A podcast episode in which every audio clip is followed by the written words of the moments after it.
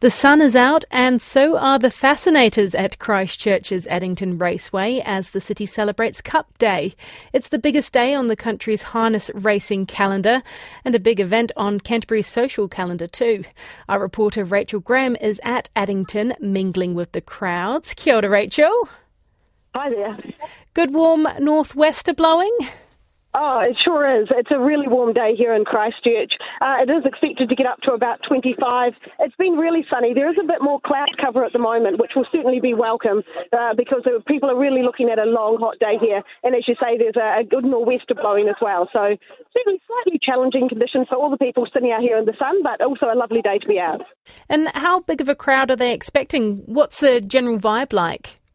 They, they are expecting around about 13,000 people here today. Uh, so that is about the same as they had last year, but quite considerably down from the numbers they used to get pre COVID, when sometimes they would get around sort of 20, 23,000 people.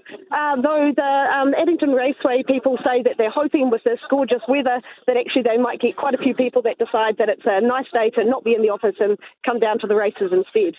And I have to ask, have you seen any good fascinators about? Oh, there's some amazing fascinators. I'm, we're down sitting outside the um, the fashion in the field tent. So this is probably the, the centre of all of the best fascinators.